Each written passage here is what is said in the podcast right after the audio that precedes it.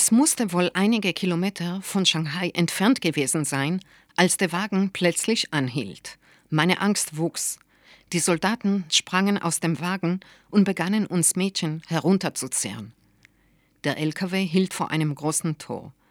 Rechts und links davon verlief ein hoher Stacheldrahtzaun. Hinter dem Zaun konnte ich einige Häuser erkennen und ein paar Türme. Als ich genauer hinsah, erkannte ich Menschen auf den Türmen. Sie trugen Waffen. Es waren Soldaten. Ängstlich drängten wir Mädchen uns aneinander. Knarrend öffnete sich das Tor und ungefähr 20 schwer bewaffnete japanische Soldaten marschierten direkt auf uns zu. Es war mein Tor heraus aus der glücklichen Kindheit mitten hinein in die Hölle. Wir schrien auf, stoben auseinander, aber wohin sollten wir fliehen? Die Soldaten zogen ihre Säbel, die jüngste Mädchen unter uns begann jämmerlich zu weinen, und wir alle zitterten am ganzen Leib. Die Gesichter der Männer waren hart, von Dreck und heißer Sonne gezeichnet. Sie hatten etwas Wildes in ihren Augen, ein Glitzern, das nichts Gutes verheißt. Es war dieser Ausdruck, den Jäger in ihrem Gesicht tragen, wenn sie ihre Beute zum Greifen nah vor sich haben. Einige der Mädchen versuchten hinter den Lastwagen zu entwischen, aber die Männer hechteten ihnen hinterher, packten sie und zogen sie an ihren Kleidern und Haaren zu unserer zitternde und weglagende Gruppe zurück. Mit Säbeln und Gewehren trieben sie uns durch das Tor. Dann fiel es dumpf hinter uns zu und wir waren gefangen. Da standen wir plötzlich umzingelt von Soldaten, die uns mit gierigen Blicken anstarrten, als wären wir die heißbegehrte Beute, nach der sie monatelang gedarbt hatten. Ein paar der Soldaten hatten Hunde dabei, große Schäferhunde, die an ihren Leine zogen, als wollten sie uns anfallen und in Stücke reißen. In meinem Kopf wirbelte alles durcheinander. Ich dachte immer noch, es wäre ein böser Traum. Ein japanischer Soldat schrie uns an. Wir verstanden ihn nicht. Die wenigsten von uns sprachen Japanisch. Einer der Soldaten herrschte uns dann auf Chinesisch an, dass wir uns ausziehen sollten für eine Untersuchung. Das ergab keinen Sinn für uns. Und wo sollten wir uns ausziehen? Etwa an Ort und Stelle? Vor den Augen der Soldaten?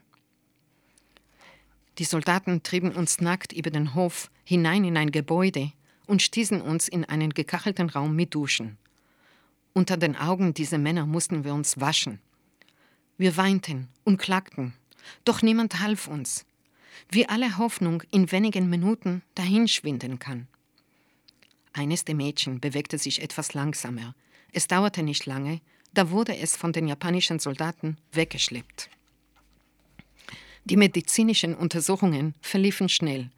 Ich war nie zuvor bei einem Arzt gewesen, der meine Genitalien sehen, geschweige denn anfassen wollte. Mir wurde ein seltsames Gerät in meine Vagina eingeführt. Es tat sehr weh. So starr vor Schreck wie wir waren, ließen wir alles über uns ergehen, und alles war besser, als uns die Glieder vom Leib hacken und uns von Hunden zerfleischen zu lassen. Alle Frauen wurden untersucht. Bei keiner fanden sie etwas. Schließlich waren wir auch alle Frauen aus ordentlichen Verhältnissen. Ich wusste nicht, wonach sie suchten. Ich hatte noch nicht richtig verstanden, was auf uns zukommen würde. Wie denn auch? Ich hatte nie vorher irgendeine nähere Beziehung zum anderen Geschlecht gehabt. Mit meinen Eltern hatte ich nie über solche Dinge gesprochen und interessiert hat es mich auch nicht. Ich war doch erst 13 Jahre alt, noch beinahe ein Kind. Jede von uns bekam einen japanischen Namen. Meiner war Michiko. Nach dieser sogenannten Gesundheitsuntersuchung wurde jeder von uns in einen kleinen Raum gesperrt. Meine war etwas sieben Quadratmeter groß und außer einem Bett, einem Spucknapf und einem Eimer mit einer scharf Flüssigkeit war nichts drin. An meine Zimmertür hing ein Schild, auf dem Michiko geschrieben war. Der Eingang unseres Gefängnisses wurde von mehreren japanischen Soldaten bewacht. Immer wenn sie uns sahen, lachten sie laut auf. Ein Lachen, das in den kahlen Mauern gingen, wie ein Donner widerhallte. Ich ahnte an diesem grauenvollen ersten Tag noch nicht, wie viel dieser Widerhall von dem erzählte, was sie mit mir vorhatten. Ich war jung, ich war naiv. Ich kam aus einem kleinen Dorf, aus einer gut behüteten Familie.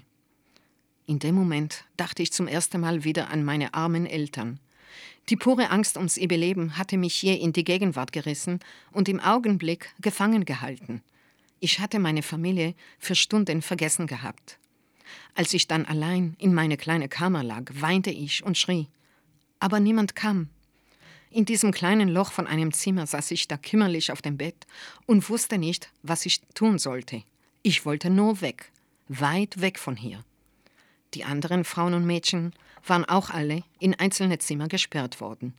Ich konnte durch die Wände hören, wie sie schluchzten und schrien. Von der Tür drangen die Schritte und das Gemurmel und Lachen der Soldaten zu uns herein.